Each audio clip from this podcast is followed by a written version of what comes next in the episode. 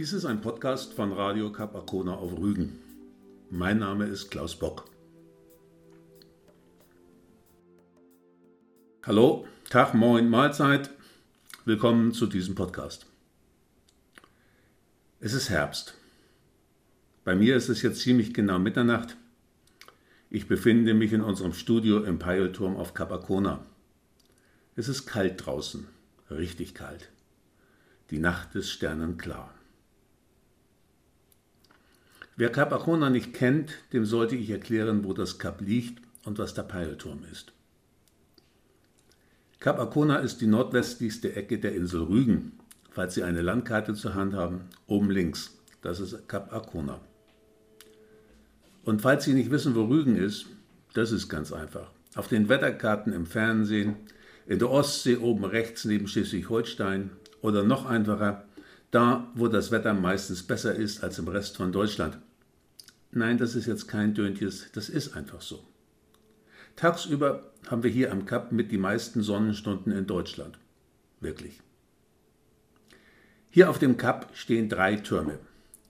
Der alte Leuchtturm von 1827, der neue Leuchtturm von 1905 und eben der Peilturm.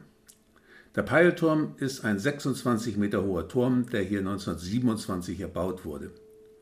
1996 wurde er restauriert und erhielt ganz oben einen Umgang und eine Glaskuppel. In dieser Glaskuppel befinde ich mich also gerade. Wie gesagt, es ist fast Mitternacht, nur ein paar Minuten fehlen noch. Ich bin allein. Ungefähr so allein, wie es die schöne junge Jamie Lee Curtis in ihrem Leuchtturm-Radiosenderfilm The Fog, Nebel des Grauens von 1980 ist. Nur bin ich nicht so jung und so schön. Und außerdem ist hier im Moment kein Nebel. Genau das Gegenteil herrscht. Superklare Luft. Draußen ist es stockdunkel. So dunkel wie im. Naja, Sie wissen schon, was ich meine. Jedenfalls ist weit und breit kein Licht zu sehen, kein einziges. Und genau deshalb bin ich hier, weil es so dunkel ist. Und allein bin ich, weil bisher nur sehr wenige Menschen darauf gekommen sind, wie schön das hier am Kap Arkona in kalten, klaren Nächten sein kann. Und doch ganz allein bin ich nicht. Ich habe für meine Nachtschicht im Studio eine Flasche Barolo mitgebracht. Wenn Sie also später das Gefühl haben, dass die Geschichte zu schön wird, dann wissen Sie, woran es liegen könnte.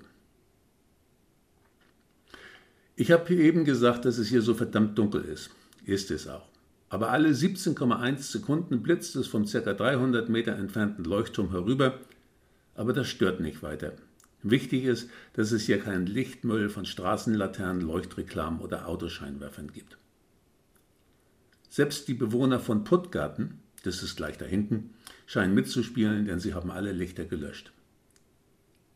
In einer Nacht wie dieser kann man hier wunderbar Sterne beobachten. Über mir strahlt und funkelt die Milchstraße so klar, wie man sie sonst nur in entfernten Wüsten oder im Hochgebirge sieht. Ich bin übrigens kein Astronom, nicht einmal als Hobby. Eher bin ich Fotograf. Aber ich bin auch nicht zum Fotografieren hier, obwohl sich das lohnen würde. Ich bin hier, weil ich dieses glitzernde Band hoch oben über mir vor Jahren erstmals so gesehen habe. Damals habe ich noch in München gelebt und Sterne konnte man fast nicht sehen in der Großstadt. Ja, und dann kam ich her, war durch Zufall in einer ähnlichen Nacht hier am Kap und kann seitdem nicht genug von diesem Blick in die Milchstraße bekommen. Die Milchstraße, unsere Galaxis, 200 Milliarden Sterne oder mehr, die wie mit einem Pinselstrich quer über den Himmel verstreut wurden. Man sieht von hier aus natürlich nicht alle 200 Milliarden, aber verdammt viele. Und es gibt wenige Bilder, die schöner und erhebender sind.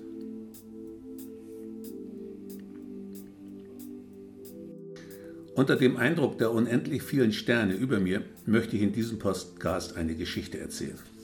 Es ist die Geschichte vom Leben, vom Universum, von genau dieser Milchstraße über mir und dem ganzen Rest, wie zum Beispiel der Zeit. Den schönen Spruch vom Leben, vom Universum und dem ganzen Rest habe ich geklaut von Douglas Adams, der die fünfteilige Trilogie Per Anhalter durch die Galaxis geschrieben hat. Das ist wirklich lesenswert. Ach ja, und es werden ein paar sehr große und sehr kleine Zahlen vorkommen in diesem Podcast, aber lassen Sie sich davon nicht abschränken. Es wird trotzdem interessant.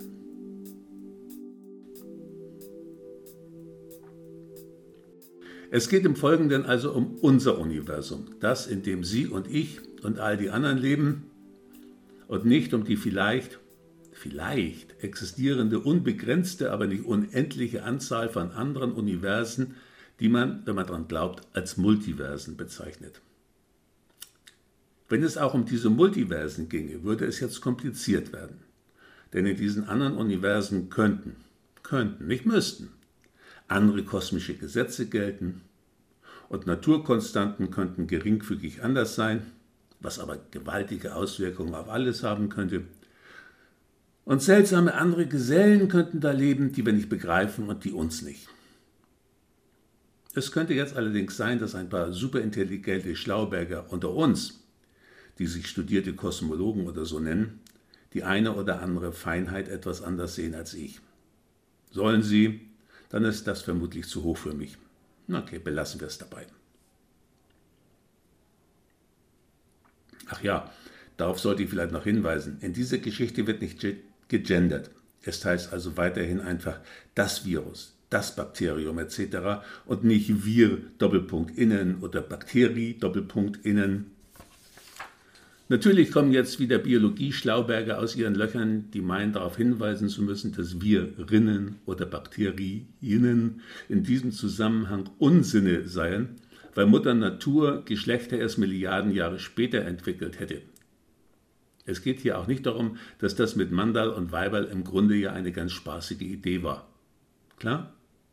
Klar, dann kann es jetzt endlich losgehen. Jetzt sind wir schon wieder am Beginn. Aber wo geht's nun los? Wie immer bei guten Geschichten am besten am Anfang, sogar ganz am Anfang. Am Beginn von allen, das macht die Sache irgendwie logischer und für mich auch einfacher. Am Anfang von allen war niemand dabei. Das ist meines Erachtens ein Fakt. Jetzt kommen wieder andere Schlauberger aus ihrem Versteck im Vatikan, die Einspruch erheben und die lautstark behaupten, ihr Chef sei dabei gewesen oder er sei es überhaupt gewesen. Seien Sie mir bitte nicht böse, ich glaube das einfach nicht. Diverse mir nicht persönlich bekannte Fachleute behaupten, es habe mit dem Urknall begonnen. Und sie hätten gute Gründe für ihre Behauptung, sagen sie. Als Beleg kritzeln sie schnell unverständliche, aber sehr gut aussehende Formeln irgendwo hin. Ich kann das nicht kontrollieren und glaube ihnen schon allein wegen der Schönheit ihrer Formeln. Allerdings gibt es wieder andere Fachleute, wenige, die behaupten, es sei nicht mit dem Urknall, sondern schon vor dem Urknall losgegangen. Von den zweiten behaupten die ersten wiederum, sie litten an einem Knall, wenn nicht gar an individuellem Urknall. Lange, sehr lange behaupten die Ersteren, wirklich verdammt sehr lange sei das Universum eine Singularität gewesen, vermutlich eine Kugel, da muss man schon mal ein Fragezeichen machen, mit dem Durchmesser 0. Radius 0 oder Durchmesser 0 ist eh egal, für mich ist das dasselbe. Man würde sich als Dummbeutel erweisen, wenn man danach fragen würde, wie lange diese Singularität denn so vor sich hin existiert hätte. Triumphierend fügen sie hinzu, es habe zu diesem Zeitpunkt schließlich noch gar keine Zeit gegeben, genau wie es keinen Raum gegeben hätte. Ja, ich weiß, das ist alles nicht so ganz einfach mit unserem Universum. Unsere Singularität, die einmal unser Universum werden sollte, habe auch nicht irgendwo im Raum und auch nicht irgendwann existiert, weil es ja weder Raum noch Zeit gegeben hätte. Also darf oder muss man schließen, sie habe außerhalb von Raum und Zeit existiert. Diese Idee von außerhalb der Raumzeit muss man sich auf der Zunge zergehen lassen, um die Schönheit dieser Idee zu begreifen. Damit kann man nämlich alles erklären. Es geht offenbar nur um die Schönheit. Die Tatsache selbst ist unvorstellbar. Im Weiteren verzichte ich auf Konjunktive. Das schreibt sich einfach ungewohnt und hört sich auch komisch an. Sie wissen ja nun, dass ich es könnte. Das muss reichen. Die Sache von oder mit der Singularität ist eher eine Idee als eine feststehende Tatsache. Sehr viel klügere Menschen als ich haben sie, die Singularität, durch Extrapolation aus den Formeln der allgemeinen Relativitätstheorie von Albert Einstein, der sie publiziert hatte, abgeleitet. Und zwar durch Anwendung auf einen Bereich, in dem die allgemeine Relativitätstheorie nicht mehr gilt. So sind sie halt, diese Kosmologen unter den Physikern. Aber man hatte ja inzwischen die Quantentheorie entwickelt und konnte daher die allgemeine Relativitätstheorie so modifizieren, dass die Ergebnisse der Überlegungen für die paar Hansel von Schlaubergern, die die Formel noch verstanden oder zumindest den Anschein erwecken konnten, irgendwie stimmig waren. Vielleicht sollte ich nochmal klarstellen, dass der Urknall nicht den Beginn aller Dinge beschreibt, sondern einen Bereich von physikalischen Zuständen, in dem unsere Theorien unzuverlässig werden. Das ist wieder so ein Satz zum auf der Zunge zergehen lassen. Da man mit dem Universum nicht experimentieren kann, müssen Hypothesen mit den Vorhersagen kosmologischer Theorien verglichen werden und eventuell müssen beide angepasst werden, wenn Messergebnisse etwas anderes sagen. Kommen wir zurück zu unserer alten Freundin der Singularität. Irgendwie in dieser Raum- und Zeitlosigkeit muss es der Singularität offenbar Fahrt geworden sein, immer nur eine Singularität zu sein. Sie entschied sich, etwas zu machen und erfand den Urknall. Stellen Sie sich jetzt bitte keine besonders große Explosion vor, denn die setzt einen Raum voraus, in dem sie explodieren kann und auch Zeit, in der sie ablaufen kann. Und gehört hat sie auch niemand, weil es kein Medium gab, das den Knall übertragen konnte.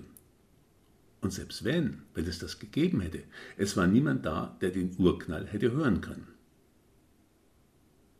Und so einfach hatte es die Singularität mit dem Urknall auch nicht. Sie fand eben nicht in einem Raum, wie eine stinknormale Explosion das machen würde, statt. Nein, die Singularität musste mit dem Urknall erst einmal Raum und Zeit schaffen. Unsere Singularität muss ein fixer Dot gewesen sein, denn sie machte das alles wirklich ziemlich fix in maximal 10 hoch minus 36 Sekunden entstand quasi aus dem Nichts der Singularität eine Kugel mit dem Durchmesser von ca. 7,5 Milliarden Kilometern. 10 hoch minus 36 Sekunden, das ist wenig, sehr wenig. Das ist sogar eine unvorstellbar kurze Zeit. Wenn Sie jetzt gerade mit dem Auto nach Rügen fahren und dabei auf der Autobahn 200, mit 250 Kilometern dahin brettern, dann legen Sie in 1 durch 10 durch 36 Sekunden eine Strecke von quasi 0 Metern, Zentimetern, Millimetern oder was auch immer zurück. Sie bewegen sich in der Zeit gar nicht. Sogar das Licht, das immerhin mit 300.000 Kilometer pro Sekunde durch das Universum flitzt, legt in dieser kurzen Zeitspanne nur eine Strecke zurück, die dem 10 Milliardstel Durchmesser eines Elektrons entspricht. Und das Licht ist schnell und das Elektron ist klein. Okay, wir können uns, glaube ich, darauf einigen, dass 10 hoch minus 36 Sekunden eine verdammt kurze Zeit sind. Das muss reichen. Und wenn Sie es mal nachrechnen, diese Ausdehnung ist schnell, wirklich schnell, sogar überlichtschnell. Überlichtgeschwindigkeit? Jetzt wird der eine oder andere in Science-Fiction-Fragen vorgebildete Hörer unter Ihnen stutzen. Hat die nicht der gute Albert Einstein, ja, das ist derselbe von der Relativitätstheorie, quasi verboten? Ja, hat er. Aber wenn man es genau nimmt, nur für Licht respektive Strahlung im Raum. Im Raum. Vom Raum an sich hat er nichts gesagt. Außerdem war das vor 13,8 Milliarden Jahren, da war von Einstein überhaupt noch nicht die Rede und von seinem Verbot erst recht nicht. Außerdem bezweifle ich, dass der Raum sich daran gehalten hätte. Diese sehr kurze Zeit der absoluten Geschwindigkeitsüberschreitung, sozusagen der Mutter aller Geschwindigkeitsüberschreitungen, nennen die Kosmologen Inflation des Universums. Diese Inflation war auch schon sehr bald wieder vorbei, genauer gesagt nach den oben genannten 10 hoch minus 36 Sekunden.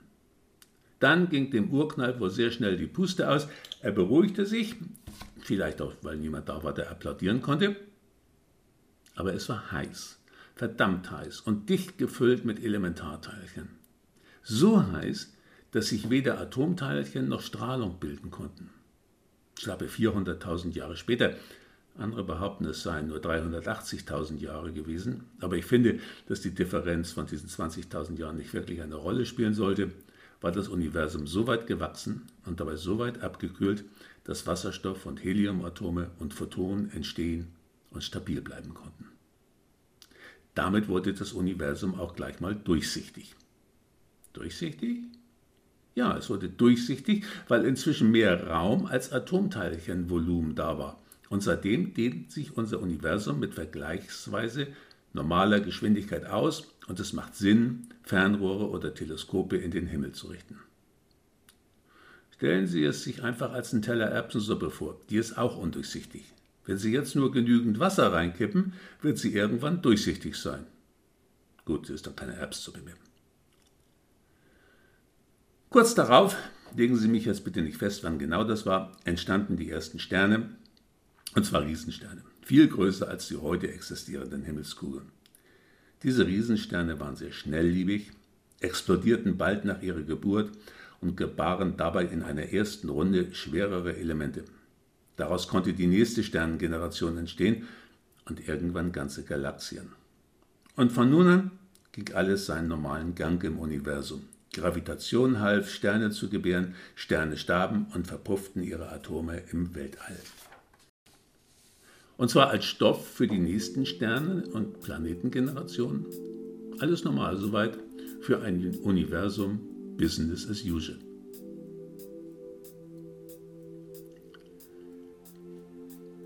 Das ging dann die nächsten paar Milliarden Jahre so. Ein zeitlicher Klacks für unser Universum, das auf eine Lebenszeit von läppische 10 hoch 100 Jahre angelegt.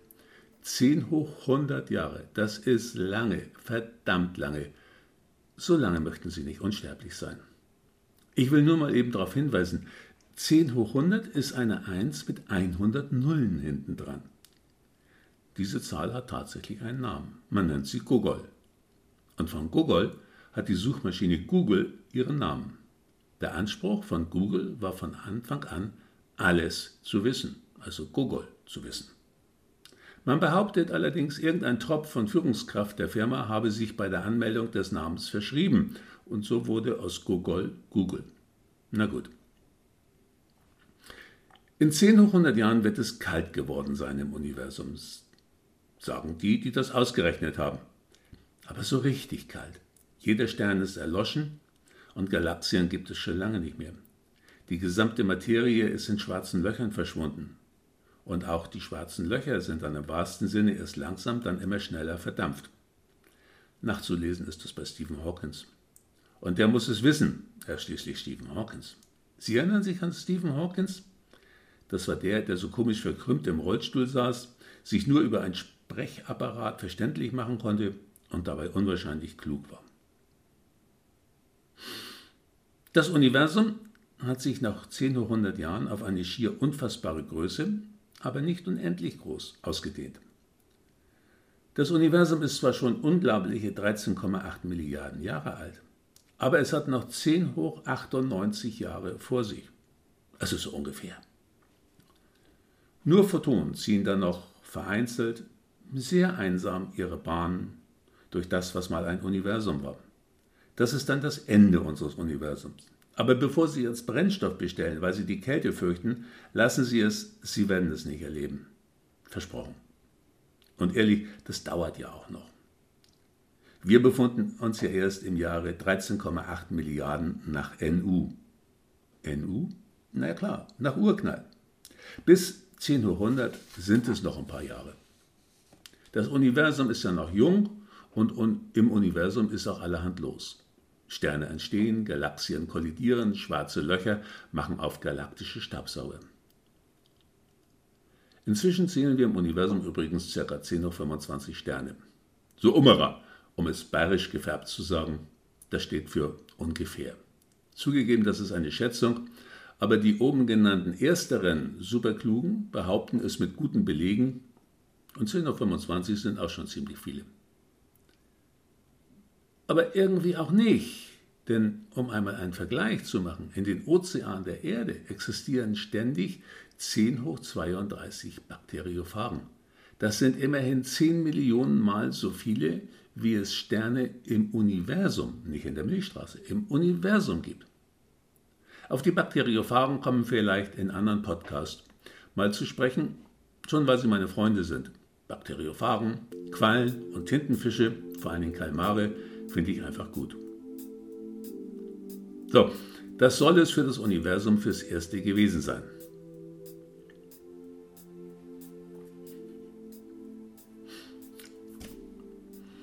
Damit kommen wir zur Erde.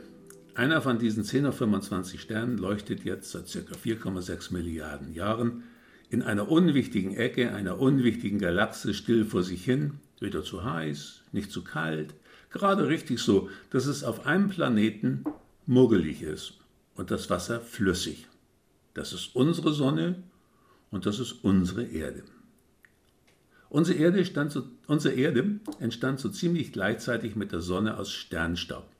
Also aus durch Schwerkraft zusammengeklaubten Asteroiden eine Staub- und Klamottenscheibe um die sich bildende Sonne. Es ist fast unglaublich, dass Sonne und Erde gleichzeitig entstanden, aber die Fachleute behaupten es steif und fest und sogar Wikipedia stimmt zu. Was daran liegen kann, dass dieselben Fachleute in Wikipedia schreiben, wie sie Bücher schreiben. Uns bleibt nichts außer es zu glauben.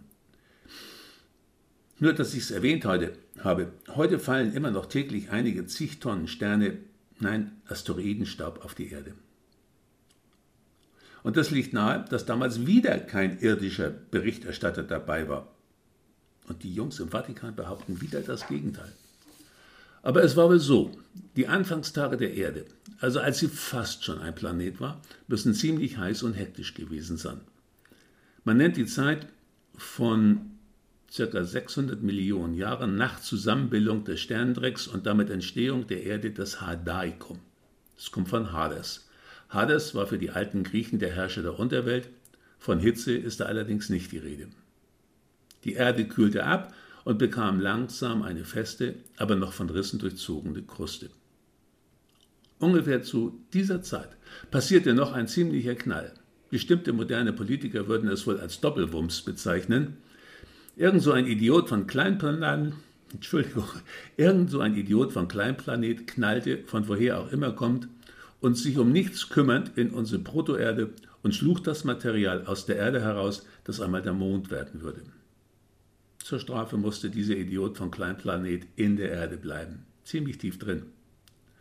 Dort unten, wo es nicht nur ziemlich tief, sondern auch ziemlich heiß ist, immer noch. Mag sein, dass damals die Idee von der Hölle entstand, obwohl wahrscheinlich auch wieder nicht. Es war ja immer noch niemand da, der zuschauen und berichten konnte. Eigentlich, das fällt mir jetzt gerade so auf, ist ziemlich viel im Universum passiert, ohne dass einer von uns dabei war. Im folgenden Erdzeitalter, dem Archaikum, ab 4 Milliarden Jahre vor unserer Zeichnung, Zeitrechnung, entstand dann eine Atmosphäre aus Gasen, die aus dem Erdinneren strömten. Diese Atmosphäre bestand zu 80 Prozent aus Wasserdampf, daneben aus Kohlendioxid und Spuren von Stickstoff. Aus heutiger Sicht nichts Brauchbares, wenn man an Atmosphäre denkt. Von unten ließen viele Vulkane die noch dünne und ziemlich flüssige Erdkruste permanent erzittern. Lava quoll allüberall, radioaktiver Zerfall heizte die Erde auf, und von oben stand die Erde im Dauerbeschuss von Asteroiden, darunter waren auch ziemliche Brocken. Es muss eine ungemütliche Zeit gewesen sein, ja fast die Hölle. Nichts, wo man dabei gewesen sein möchte. Das möchte man nicht einmal irgendwelchen armen Teufeln wünschen. Der Dauerbeschuss mit Asteroiden brachte aber nicht nur viel Masse, sondern auch viel Wasser in Form von Eis auf die Erde. Das schmolz natürlich schnell, verdampfte bei den Temperaturen auch sofort Tatsächlich kommt sogar mehr oder weniger jeder Tropfen, den wir heute trinken oder mit dem wir uns waschen, aus dem All. Wie gesagt, weil die Erde so heiß war, verdampfte das Wasser gleich wieder und bildete irgendwo da oben Regenwolken, fiel als Regen wieder zur Erde zurück, verdampfte und so weiter. Jahrhunderte lang, Jahrtausende, mindestens. Gegen dieser Regen ist ein indischer Monsunregen wirklich ein Fliegenschiss. Ähm, Inder mögen diese Bemerkung verzeihen, tatsächlich bewundere ich ihre Monsunregen. Gut, das mag jetzt für die Inder genug sein. Die Erde kühlte dabei langsam, sehr langsam auf eine Oberflächentemperatur von unter 100 Grad Celsius ab und eines schönen Tages Ich weiß nicht, ob es schön war. Vor circa vier Milliarden Jahren war es kalt genug, dass der Regen als flüssiges Wasser auf dem Erdboden liegen blieb. Was für eine Sensation. Irgendwann gab es die erste Pfütze. Wasser blieb einfach liegen. Es bildeten sich dann viele Pfützen, Lachen, Seen, Bäche, Flüsse, Ströme und schließlich Ozeane. Das Wasser war noch heiß, nicht mehr kochend, aber heiß. Es war viel Wasser und die Ozeane waren tief. Es war ungefähr eine Milliarde Jahre vergangen. So befinden wir uns gedanklich im Jahre 3,9 oder 4 Milliarden vor Christi. Sie dürfen das vor Christi nicht wörtlich nehmen, ich meine das so in etwa. Die Jungs vom Vatikan haben die ganze Story, sie nennen es dann Schöpfungsgeschichte, geringfügig vereinfacht und gekürzt, gekürzt auf sieben Tage, wenn ich mich recht erinnere, Sie behaupten, bevor Gott die Erde schuf, gab es nichts, soweit ist das okay, außer ihn. Äh, Durchmesser null. Er wollte aber nicht, dass es nur ihn gibt, er wollte Spaß, also schuf er Leben.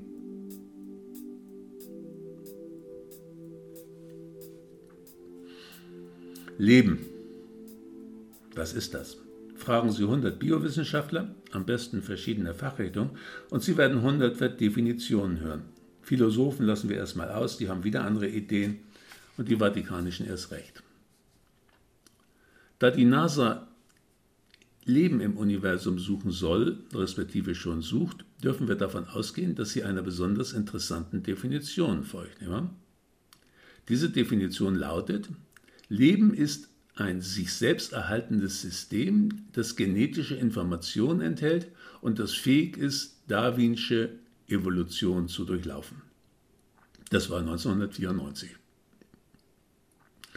Der alte Darwin dachte noch an eine Urzeugung, als er 1871 von seinem Warm Little Pond, also seiner warmen Pfütze, in einem Brief an den Biologen Hooker schrieb, in dem das Leben entstanden sein könnte. Könnte, das ist eine Idee.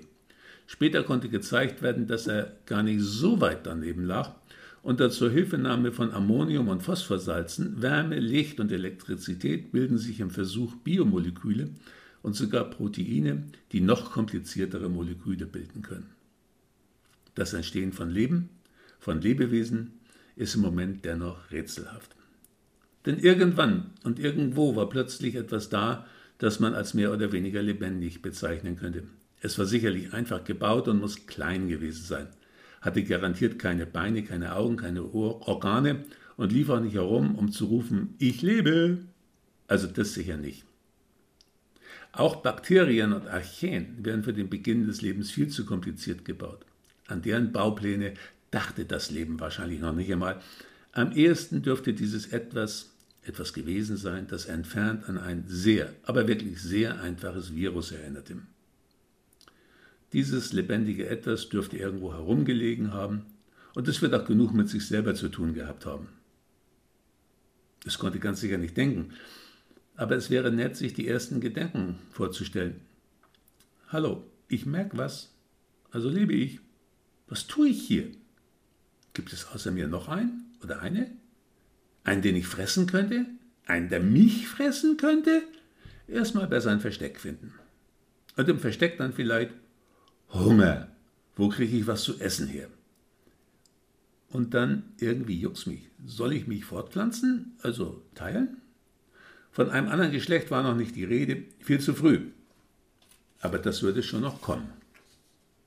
Kaum konnte das Leben denken, dachte es an Sex. Naja, vielleicht nicht gleich an Sex in seinen interessanteren Spielarten, aber daran, sich als erstes erstmal fortzupflanzen. Ich bin, also pflanze ich mich fort. Wahrscheinlich war das Leben von Anfang an männlich, oder?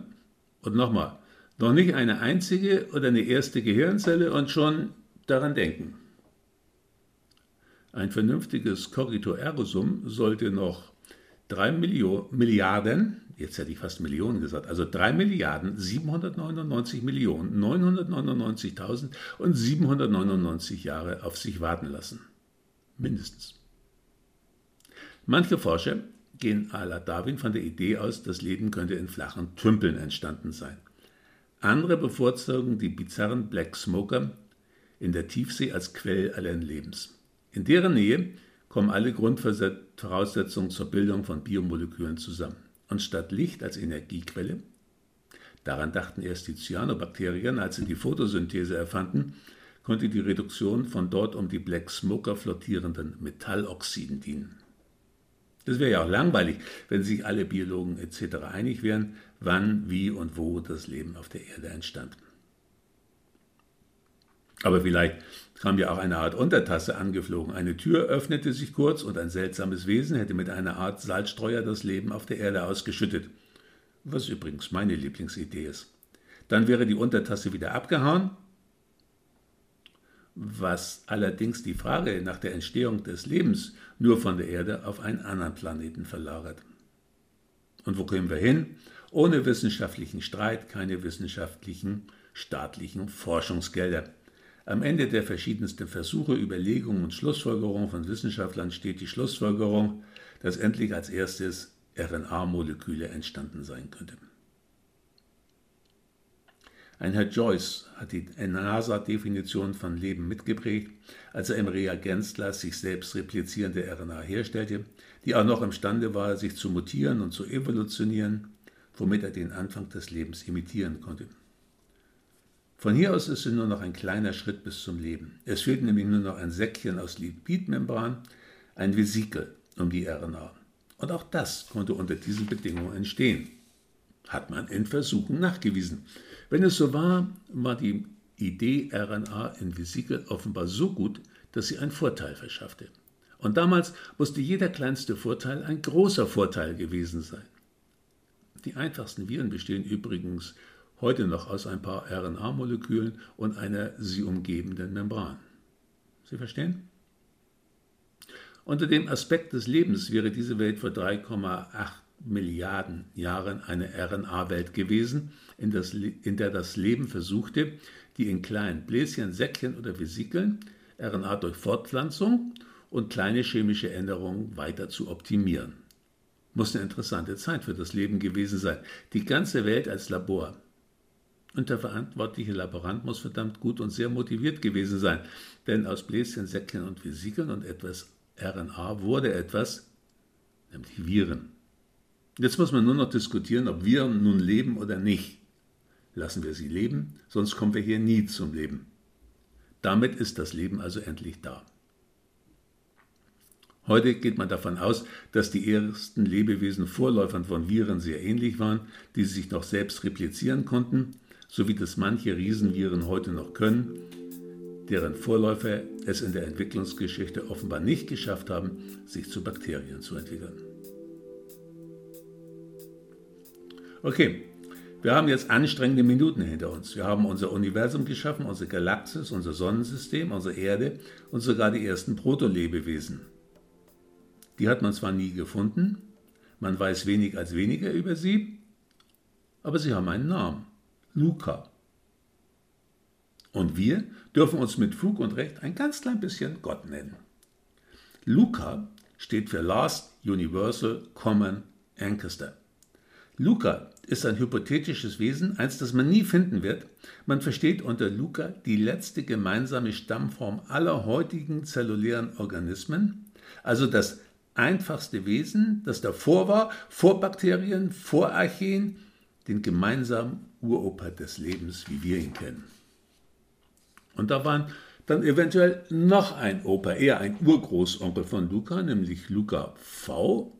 Das sollte der Last Universal Common Ancestor der Viren sein. Daher das angeführte V für die Viren.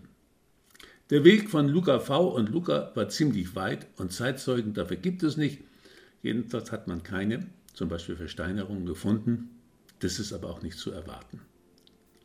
Was man gefunden hat, sind ca. 3,8 Milliarden Jahre alte versteinerte Reste der ersten bakterienähnlichen Wesen, sogenannte Stromatoliten. In Australien haben sogar einige überlebt, sagt man. Jetzt haben wir also endlich die richtigen Lebewesen. Bakterien, Archeen und entfernte Zombies, das sind nicht richtig lebendig und nicht richtig tot, die Viren.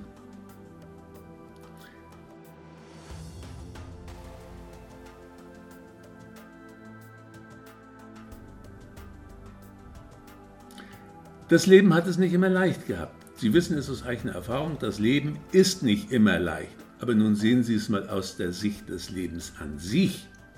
Auch das Leben an sich hatte schwere Zeiten. Die erste Zeit war garantiert hart. Das Leben hat viele Ideen entwickelt, nicht alle waren gut. Manches waren nur Protoleben, manches war gar kein Leben. Und von dem, was sich das Leben als Leben inklusive guter Ideen betrachtete, musste es sich auch bald wieder verabschieden. Aussterben nennt man das. Aber das Leben gab nicht auf. Über Milliarden Jahre entstand, bestand das Leben aus so etwas wie Viren, Bakterien und Archeen. Einfach, geradezu primitiv, aber hart im Nehmen. Das Leben probierte weiterhin vieles, eigentlich alles aus. Über die ersten zwei Milliarden Jahre war das Leben sogenannte Prokaryonten. Eine kleine Zelle, in der das ganze Lebengematsche frei rumschwabbelte. Ein Zellkern, wie wir ihn haben, gab es noch nicht. Das war nicht ganz schlecht, aber es ging besser und größer. Die sogenannten Eukaryanten, die sich das Leben vor ca. 1,5 Milliarden Jahren hat einfallen lassen, sind in der Regel wesentlich größer als die Prokaryonten. Ihr Volumen beträgt etwa das 100 bis 10.000-fache. Für ein reibungsloses Funktionieren der zellulären Abläufe über größere Entfernung innerhalb der Zelle sind ein höherer Organisationsgrad und eine Aufteilung des Zellraums in Kompartimente sowie der Transport zwischen diesen Kompartimenten günstig. Aus diesem Grund sind eukaryontische Zellen mittels Zellorganellen strukturiert, welche wie die Organe eines Körpers verschiedene Funktionen ausüben. Das Leben war es jetzt fürs Erste zufrieden und nahm sich sozusagen eine Auszeit und schaute einfach nur zu. Aber irgendwann hatte es wieder eine neue und eine gute Idee, die Vielzelligkeit. Sie entstand im Laufe der Evolution offensichtlich mehrmals unabhängig voneinander. Die ältesten fossil bekannten vielzelligen Lebewesen traten vor ca. 2 bis 3 Milliarden Jahren im Proterozoikum auf. Proterozoikum heißt das. Tiere, Pflanzen und Pilze sind in der Regel Vielzeller. Mit der Vielzelligkeit hat das Leben aber auch von etwas, noch etwas Neues erfunden. Altern und Tod. Nun gut, man kann nicht alles haben. Entweder man ist ein Bakterium, das sich immer weiter teilen kann und deshalb mehr oder weniger unsterblich ist. Den Tod in Form von gefressen werden lassen wir mal außer Acht. Oder man kann im Internet surfen und stirbt irgendwann. Da muss man sich entscheiden. Wir machen einen gedanklichen Sprung und kommen zur Ediacara-Fauna. Was genau das ist, weiß auch kein Paläontologe, also ein entsprechender Fachmann. Außer, dass etwa 280 Tierarten als Versteinerung nachgewiesen wurden, die vor 580 bis vor 540 Millionen Jahren gelebt haben sollen. Das waren rätselhafte Etwasse. Irgendetwas, was wie große Pflanzen oder Tiere ausgeschaut haben muss, die Kerle hatten im Grunde viel Ähnlichkeit mit einer Pizza, also von außen, optisch. Auf jeden Fall waren es recht friedliche Burschen. Das einander auffressen gab es damals noch nicht, das kam erst später. Aber kaum stand das Erdzeitalter des Kambriums vor der Tür, war alles, was ich als Ediacara betrachtete, plötzlich tot. Alles. Ratzeputz. Das Leben nahm dieses erste große Aussterben gelassen hin verteilte die Lebenswürfel neu und es geschah die kambrische Explosion. Das Leben erfand sich quasi aus dem Nichts ganz neu. Und schon wieder mit etwas Neuem, etwas, was man mit Fressen und Gefressen werden bezeichnen kann. Mit einer Art Organismen hatte das Leben aber offenbar etwas Besonderes vor. Das waren Tiere, die heute noch in der Ostsee an den Stränden links und rechts von Kap Arkona vorkommen ich meine unser aller Freunde, die Quallen. Klar, ich weiß, die wenigsten Menschen mögen sie. Ich schon. Mir imponieren sie. Die Quallen überlebten nämlich das Aussterben der Ediacara-Fauna tatsächlich.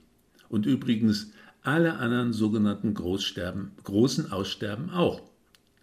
Es gibt sie offenbar seit mindestens 560 Millionen Jahren als Gruppe der sogenannten Hohltiere. Sie haben kein Gehirn, wenige Nervenstränge, ein paar Muskeln, um Schwimmbewegungen des Schirmes machen zu können, aber kaum Organe. Und Augen, die haben sie auch, aber mit denen können sie man gerade hell und dunkel unterscheiden, also wahrscheinlich oben und unten. Ach ja, Und sie haben Nesselzellen, um anderes Wassergetier zu fangen, leben und fressen zu können. Das bisschen scheint zu reichen, um alle anderen zu überleben. Über 560 Millionen Jahre. Aber die Idee vom großen Sterben war damit geboren und konnte sich über die nächsten 500 Millionen Jahre halten. Und es sollten noch weitere große Aussterben folgen. Das Aussterben der Ediacara vor 540 Millionen Jahren, das hatten wir gerade. Dann starb fast alles vor 444 Millionen Jahren, vor 372 Millionen Jahren, vor 252 Milliarden und vor 201 Millionen Jahren aus. Und dann noch einmal vor 66 Millionen Jahren, als die Freunde aller Kinder, die Saurier, aussterben. Und wir Menschen arbeiten offenbar derzeit recht aussichtsreich am nächsten großen Aussterben. Nur sind wir offenbar besser als die Natur. Die brauchte nämlich immerhin wahrscheinlich Millionen Jahre, bei jedem einzelnen großen Aussterben, bis alles weg war. Wir werden das wahrscheinlich in wenigen zig Jahren schaffen. Und das Leben, das scheint nur desinteressiert wegzuschauen. Oder es arbeitet schon an Plänen, was nach uns kommen soll. Denn wir könnten es schaffen, dass wir gleich mit aussterben. Vielleicht gehören die Quallen, mit denen wir uns in einem der nächsten Podcasts befassen wollen, zu den großen Gewinnern. Und diese wunderschöne Milchstraße über mir wird nichts davon mitbekommen.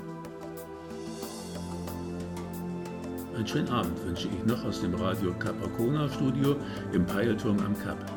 Ich mache jetzt Feierabend. Tschüss.